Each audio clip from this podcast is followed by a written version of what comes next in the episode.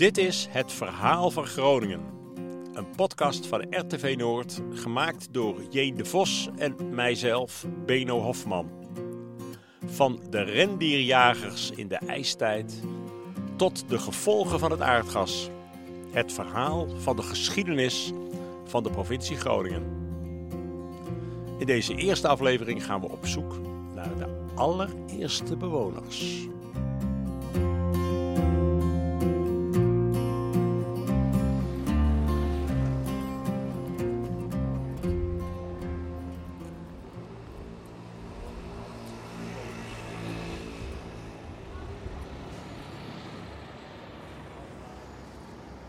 Kunt het je nu absoluut niet meer voorstellen, maar uh, dat hier in de langste tijd van het bestaan van de aarde, hè, de aarde is zo'n, uh, ja, wat men nu denkt, 4,5 miljard jaar geleden ontstaan, dat hier gewoon helemaal niets, niets te horen was anders dan alleen het geluid van de, van de natuur. En nu is het ja, een van de drukste plekken van de provincie Groningen. We staan hier op de Grote Markt. Op een uh, eigenlijk nog rustig moment van de dag. Aan de voet van de Martini Toren.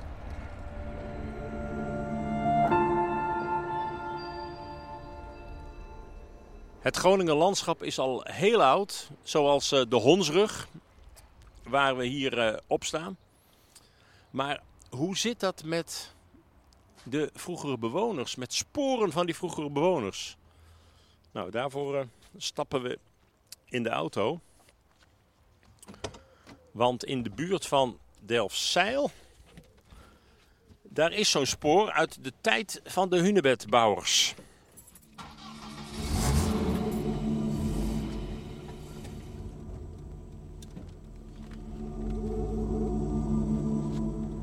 We komen volgens mij nu zo bij een weg die de Hunebedweg moet heten.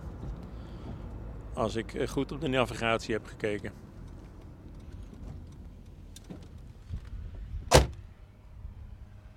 En nou lopen we hier een akker op bij wat we dan Heveskes klooster noemen.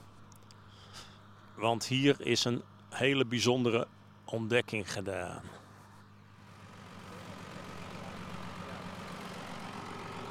Ja, ja de trekker die stopt nou. Wij, wij, zijn, wij zijn op zoek naar een hunebed. Ja, die is daar bij klooster. Die is niet hier. Nee? Maar is, ik dacht dat hier de hunebedweg was. Uh, ja, dat heb ik ook wel gehoord. Maar daar is hij niet. Oké, okay, oké. Okay. Hoe komen we daar dan precies? De plek waar het hunebed geweest is. Dus uh, terug. En niet de brug over, maar linksaf. Ja. En Hunebed is aan de linkerkant. En Klooster, ja, dat noem ik aan de rechterkant. Oké, okay, dankjewel. Nou, succes. Hoi. Ja,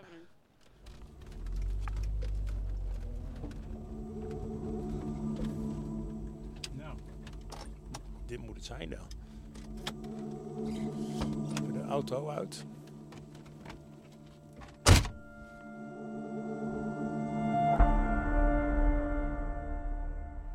Zou dit dan de Hunebedweg zijn? We lopen een beetje een, een, een verhoging op.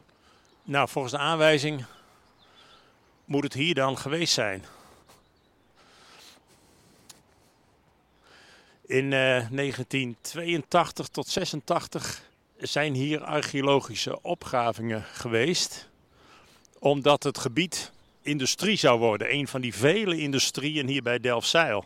En toen vonden ze zo'n twee meter in de grond een hunebed.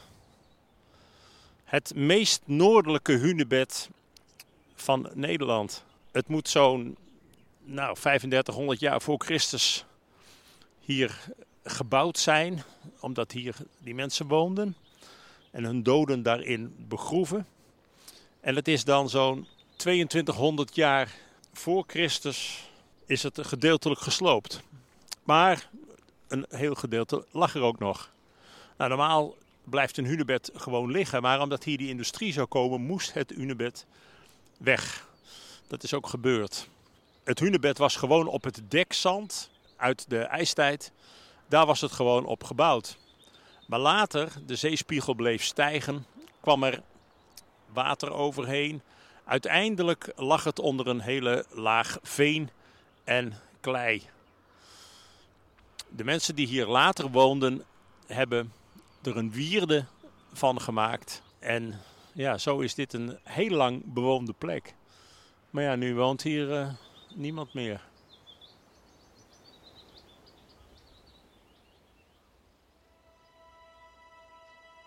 Onderzoek heeft uitgewezen dat de hunebedbouwers hier ongeveer 5000 jaar geleden kwamen vanuit Denemarken en Duitsland.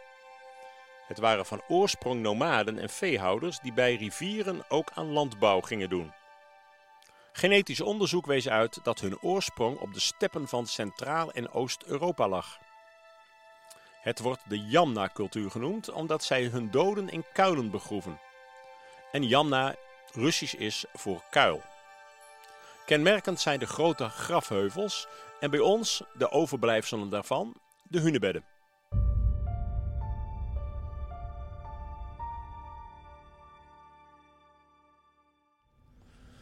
Het bij Heveskes klooster gevonden eh, hunebed, dat is in eh, het begin van de jaren 80 verhuisd naar het museeaquarium in Delfzijl. Oh, spoorlijn over. Even kijken, waar, uh, waar kan ik mijn auto kwijt? Zijn er. Hier ligt een enorme kei voor het museum-aquarium, maar dat zal toch wel niet van het hunebed zijn. Goedemorgen. Zo, nou. Het is uh, indrukwekkend, moet ik zeggen. Een aantal stenen, zoals het heet, uh, zes en uh, aan de zijkanten, drie aan elke kant en een sluitsteen. En dan drie stenen daarbovenop en ook nog wat kleinere. Ik weet niet of ik eraan mag komen, maar dat is een deksteen. Ja, je baant je echt, uh, ik zou al zeggen in Drenthe of in Noordlaren. En dan hebben ze hier ook een paar platen op de achtergrond die laten zien hoe het geweest moet zijn, die hunebedbewoners, die boeren uit die oertijd. Nou, er komt nu iemand aan en die Tijen van der Linden. Hè? Van der Linde. Van der Linde, sorry. Ik ben hier vroeger wel eens geweest, heb ik het museum gezien. Maar dat was nog in het oude deel. Ja. Want sinds wanneer ligt het nou hier? Uh, 2018 uh, was de verbouwing uh, achter de rug en daar zijn we dus juni 2018 begonnen. En, en hoe heeft men dat gedaan? Want het is natuurlijk het is kolossaal zwaar. Het is heel anders dan de hunebedbouwers zelf natuurlijk ja, zo'n hunebed ja, gebouwd hebben. Ze hadden meer materiaal ter beschikking dan de hunebedbouwers, dus dat kunnen we wel zeggen. Nee, dat is een speciaal bedrijf geweest uit uh, Utrecht of zo. Uh, die hebben het ontmanteld. Dat is allemaal op transport gezet. En daar is het gerestaureerd en wezen gekeken van hoe het nou precies zit. En daarna is het, toen hier de bouw klaar was en de plek klaar was, toen is het weer teruggekomen. En is het weer zo neergezet zoals het hoort te zijn. Dus wij konden dus zelf niet met stenen gaan sjouwen of zo. Dat haast ook niet te doen, want ze zijn echt loodzwaar. Dus, dus ja.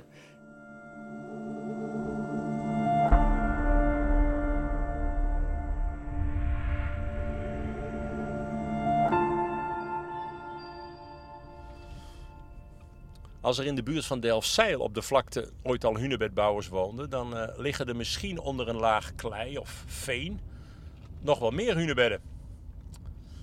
Misschien zit Groningen wel vol met hunebedden. Nou, iemand die daar idee over heeft is uh, Daan Ramakers, hoogleraar archeologie in Groningen. We zijn nu in, uh, bij Wetsingen. En dan rijden we verder richting Winsum. En Daan moet hier ergens zijn. Ik, uh, ik zie hem.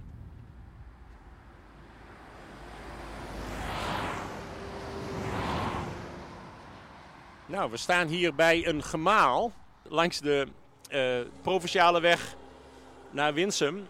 Daan, hallo. Ja, hoi. Daan, ik heb begrepen dat jij hier onderzoek hebt gedaan. Ja, dat klopt. Uh, eigenlijk misschien voor de meeste mensen die hier uh, vaak over de provinciale weg rijden een verrassing. Maar hier zo'n twee meter onder onze voeten zit nog uh, steeds de hondsrug. En, twee meter maar? Twee meter maar. Twee meter zeeklei zit hierop. En we staan hier bij een, een, gebouwtje wat er eerder uitziet als een zwembadsgebouwtje. Ehm, en dat is zo'n 20 jaar geleden is dat vernieuwd. En daarmee hebben ze het water toen de tijd weggepompt om dat te kunnen doen. En de laborant van het Groningse C14-lab die fietste hier langs en die dacht, ik ga eens even kijken. En die vond daar uh, wat scherven en wat houtskool. Uh, maar dat is eigenlijk het verhaal van de archeologische vindplaats die wij uh, Wetsingermaar noemen. En die vondsten, uit welke tijd zijn die? Die zijn uit de tijd van Hunebedbouwers. Oké. Dus hier hebben hunebedbouwers gewoond. Uh, en dat is een logische plek omdat het Hondsrug is? Ja, eigenlijk wel. Uh, want we, kennen natuurlijk de Hondsrug in Drenthe, vooral als de plek waar bijna alle hunebedden gebouwd uh, zijn. Eh, de provinciegrens Drenthe-Groningen vonden ze totaal niet interessant. en het feit dat er nadien nog twee meter zeeklei is afgezet, ook niet. Dit was gewoon een mooie rug om op te wonen, om stenen te verzamelen voor het bouwen van hunebedden, voor het, vuursteen, voor het maken van allerlei werktuigen. Dus dit was gewoon een fantastische plek. Ja, want die hondsrug, is er een idee hoe lang die dan verder doorloopt? Dat we kennen in Groningen is altijd het verhaal, het laatste puntje van de hondsrug, ja, wat boven de klei uitsteekt.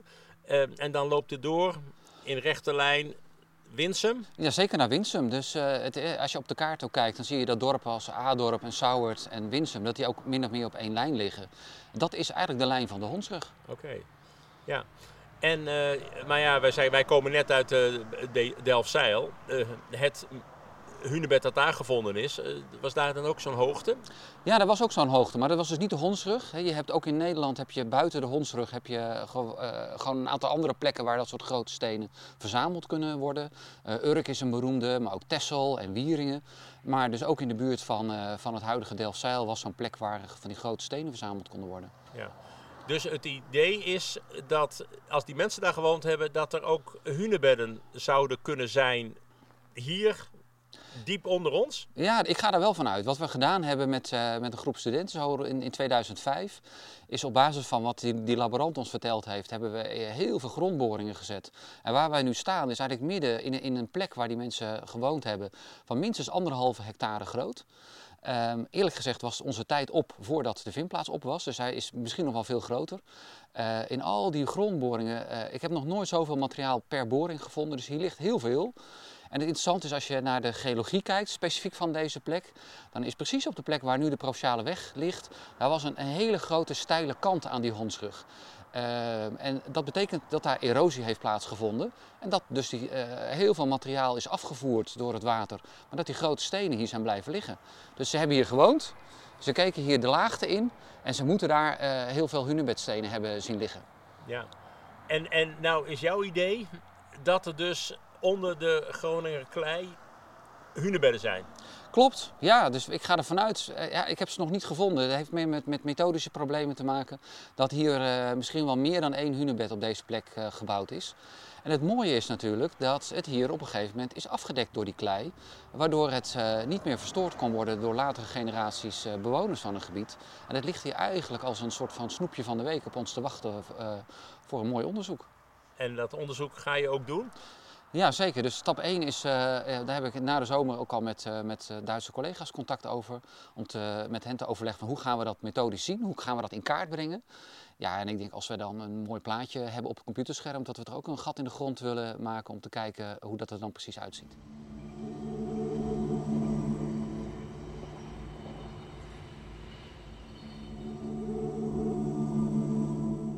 Nog even over die andere Groninger hunebedden. Want ja, Noordlaren, dat is de enige die direct voor iedereen zichtbaar is.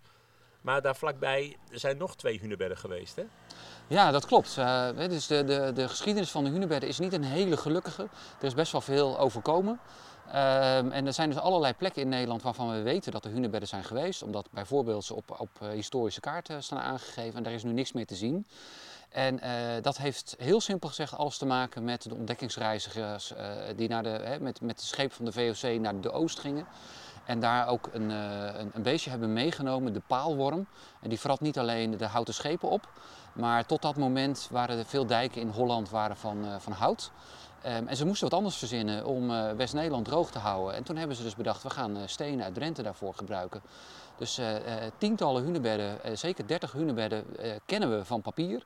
Eh, zijn er nu niet meer. En die zijn allemaal in, eh, in Holland eh, terechtgekomen. Ja, want in Groningen, in de buurt van Noordlaren, bij Glimmen of zo, Appelbergen, daar moeten twee hunebedden geweest Ja, zijn. dat klopt. Ja, dus dat zijn ook plekken die we kennen van historische kaarten.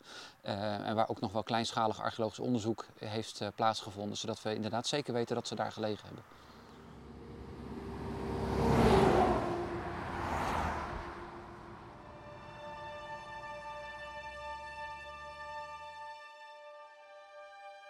De hondsrug ontstond tussen ongeveer 200.000 en 100.000 jaar geleden, tijdens de voorlaatste ijstijd.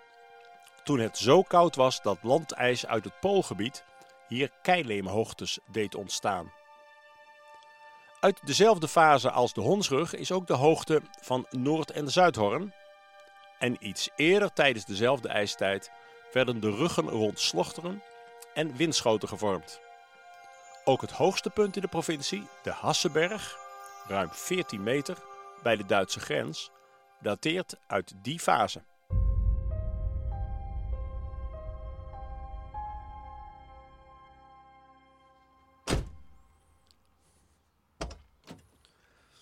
Er woonden zo'n 3300 jaar voor Christus al mensen in Groningen dus. Ja, dat is heel lang geleden. Maar zij waren niet de eerste Groningers. We gaan maar eens op zoek naar die allereerste.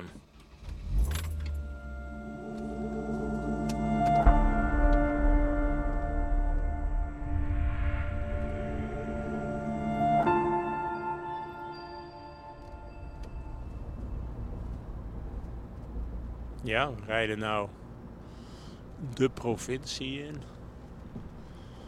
Ik denk dat dit hier de gemeente Midden-Groningen is over de Grauwe Dijk.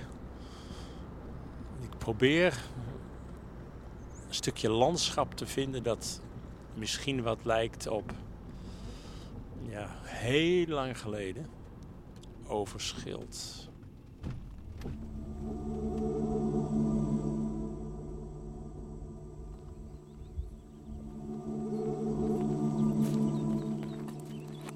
En wij zijn nu in het Roegwold. Een gebied waar de natuur weer alle ruimte krijgt. Tetje Horn in het Roegwold, vlakbij het Schildmeer. Het is hier heel mooi. Wat er natuurlijk in die tijd niet was, dat waren dit soort uitkijktorens. En ook de bomen die hier nu wel groeien, die waren er niet. In die koude tijden was de grond eigenlijk alleen maar mos, laag gras. Het was een toendra. En toendra's vinden we nu bijvoorbeeld nog eh, ja, richting Poolcirkel.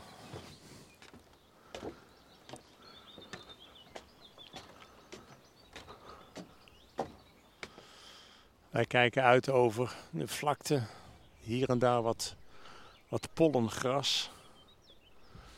De oudste sporen die we dan op meerdere plekken gevonden hebben. Op de hoogtes ontstaan in die voorlaatste ijstijd. Dat was van rendierjagers. Kampementen van rendierjagers. Het waren nomaden die trokken door het landschap. Hé, hey, ik zie daar ook iemand. Een eenzame wandelaar. Hoe heet het boekje wat je hier bij je hebt? Dat heet het langste natuurpad van Nederland. En dat eh, loopt van Delfzijl naar Goorlen. Oké. En, en wat zegt het boekje hier over deze plek? eh? Ga eens even kijken, want het gaat over Even kijken, het Schildmeer, een flink deel van de oevers van het Schildmeer is natuurgebied. Maar aan de overzijde van het water is meer ruimte voor recreatie. Het is mogelijk om helemaal rond het Schildmeer te wandelen. Maar ik zie daar ook echt iets over de natuur. Bruin. Zand, een bruin zandoogje, dat is een vlinder. En je ziet hier wel duidelijk, de, daar zie je zeg maar de, de, boeren, die willen ook niet dat de ganzen op hun land komen. Dus die hebben een soort uh, kanon staan in het weiland om ze af te schrikken. ja. Nou, dat is niet iets van de oertijd, nee. Nee, nou ja, veel, uh, veel plezier op de wandeling.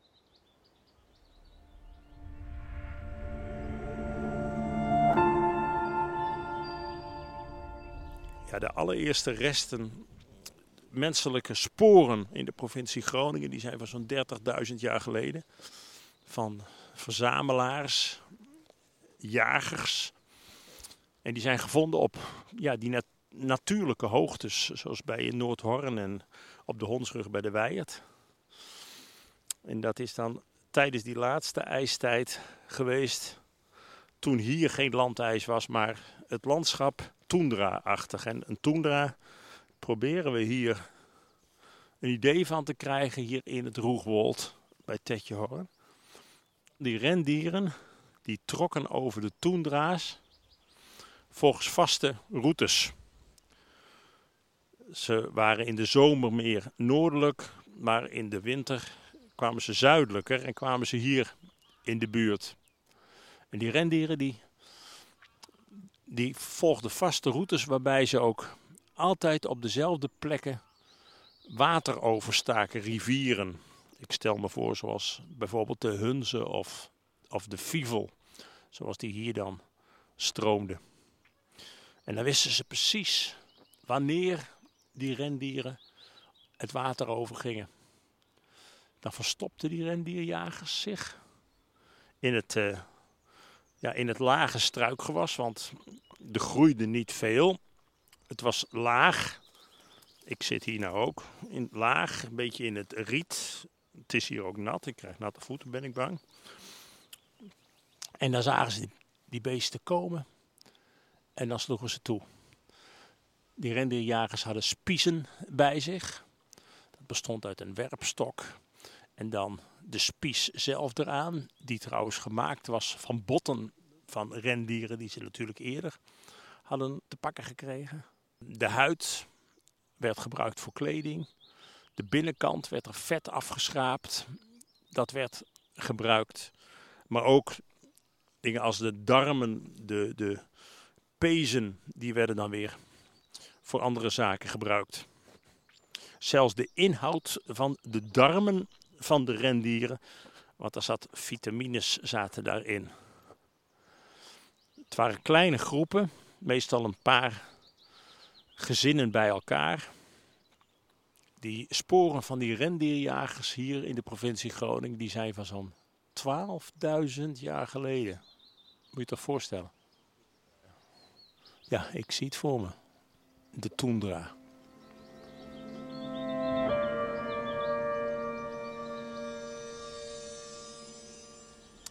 En na die laatste ijstijd ging de zeespiegel stijgen uiteindelijk vele meters.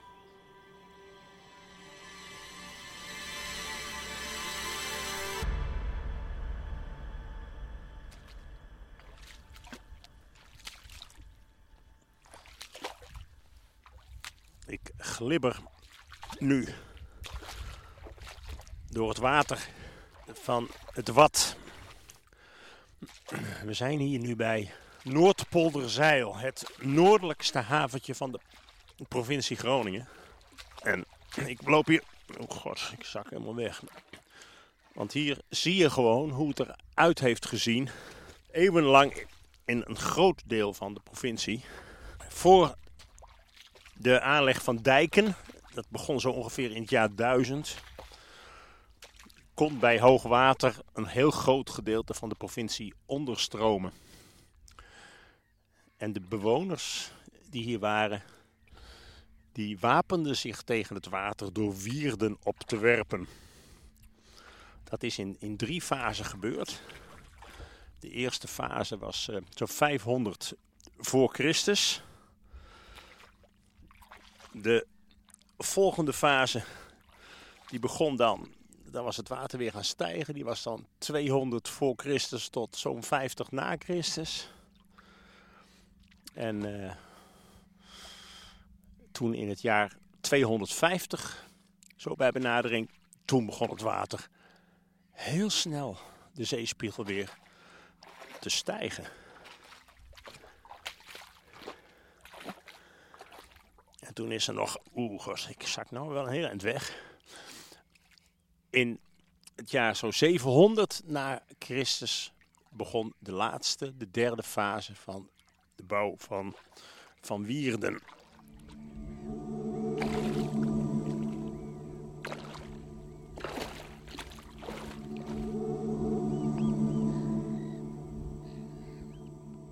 Wat we nu hier op de kwelder bij Noordpolderzeilen ook zien. We zien koeien, we zien uh, schapen. Ja, zo was het in de tijd van de wierden ook, toen er nog geen dijken waren. Er waren gronden die niet, of heel vaak niet, onder water liepen. En daar lieten ze dan uh, hun vee grazen. En de akkerbouw, dat werd dan meer in de buurt van de wierden gedaan. We hebben ook een beschrijving gekregen van een Romeinse officier. Want ze zeggen wel eens, ja, de Romeinen die kwamen niet verder dan, dan de grote rivieren in Nederland. Maar dat is niet zo. Een Romeinse officier, Plinius de Oude, die beschreef zo rond het jaar 70, 70 na Christus, het Wierdengebied. Hij was hier geweest. Wij hebben in het noorden volkstammen der Schauken gezien, die klein en groot Schauken worden genoemd. Daar stort de oceaan zich met twee tussentijden op iedere dag en nacht door een geweldige stroom over een onmetelijk land uit. Bedekkend het eeuwige twistpunt der natuur en er twijfel is of de grond tot het vasteland behoort of een deel van de zee is. Daar bewoont een beklagenswaardig volk hoge heuvels of door hen opgeworpen hoogten, overeenkomstig de ondervinding van de hoogste vloed.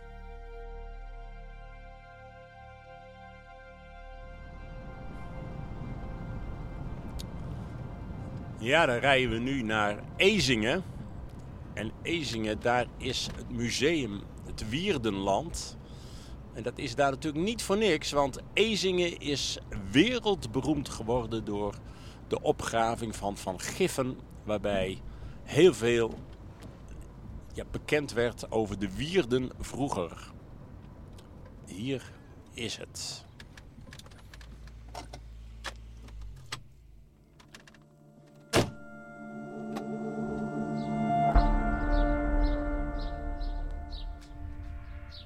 Ja, we zijn in uh, Museum Wierdeland en Elise van Ditmars, uh, die is hier, want ze is hier de directeur, hè?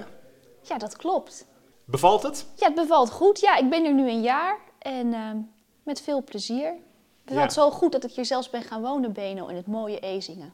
Ah, kijk eens, kijk eens, op de wierde. Op de wierde, in op, stijl, op de wierde. Op de wierde. Elise, kun je vertellen wanneer is de bewoning van hier Noord-Groningen en ook Noord-Friesland eigenlijk begonnen? Mensen die kwamen hier wonen in de, in de 6e eeuw voor Christus, in de ijzertijd. Maar toen ze hier kwamen, toen uh, hadden ze niet direct wierden opgeworpen, hè? Nee, dat klopt. Ze woonden eerst gewoon op de vlakte? Ja, op de zogenaamde vlaknederzettingen noemen we dat. En pas in de loop der tijd zijn ze begonnen met uh, de aanleg van de, van de wierden op de oeverwallen. Dus ze zochten wel plekken uit die al wat hoger waren van ja. nature. Ja, dat klopt. Ja, en, en dat verklaart ook waarom al die wierden altijd in, in rijen eigenlijk zijn. Hè? Als je zo het landschap... Want we staan hier uh, bij een aantal kaarten. Want jullie hebben er hier meerdere, zie ik.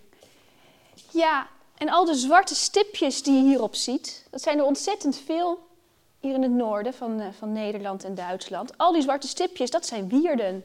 En daar was het land dan toch al iets hoger. En toen hebben ze er daarvoor gekozen om dat, uh, dat verder op te hogen.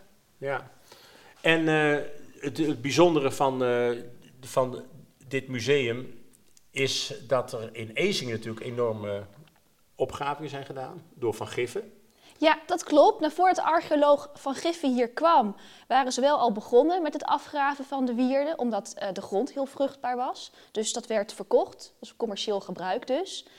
Maar toen zag Van Giffen uh, wat hier allemaal uh, aan de gang was. Hij kwam kijken en zag toch ook wel bijzondere archeologische zaken. En dus hij, hij, hij wilde dat beter gaan onderzoeken. Dus uh, in de jaren 20 en 30 uh, van de 20e eeuw heeft hij hier echt wetenschappelijke opgravingen gedaan van de wierde. En er kwamen wel hele bijzondere dingen naar boven. Zoals? Nou, het meest baanbrekende is toch wel dat er hier in Ezingen is ontdekt dat men in de ijzertijd in Noord-Europa niet in primitieve hutten woonde, zoals altijd werd aangenomen. Maar dat er hier sprake was van behoorlijk grote woonboerderijen, van wel 13 meter lang soms. Dus hier in Ezing is eigenlijk de hele kijk op de geschiedenis van Noord-Europa veranderd bijna.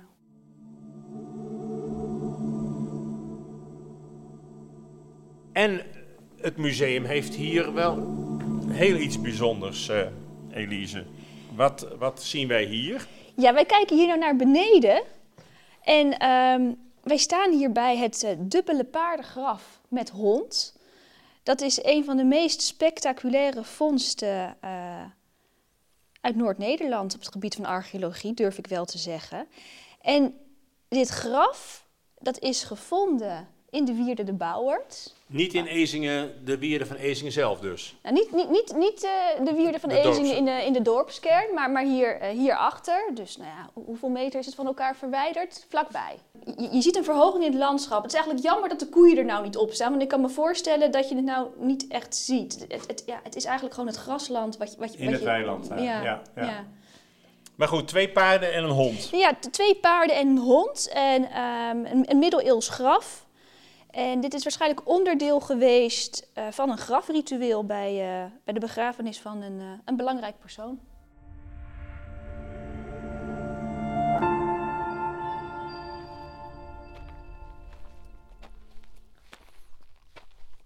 Vanuit het museum De Wierde op, richting het hoogste punt. Het is hier zo'n 5,5 meter hoog. Het is een van de hoogste wierden bestaan. En ik zie hier ja, de plek waar Van Giffen zijn opgraving heeft gedaan na de afgraving van de Wierde. Het is nu de ijsbaan. Het bijzondere van Ezingen is dat hier bij Ezingen en de directe omgeving de mensen altijd zijn blijven wonen. Op sommige andere plekken trokken de mensen weg bij hoogwater, maar hier vanaf het allereerste begin bewoond gebied. En daarmee het oudste cultuurlandschap van West-Europa.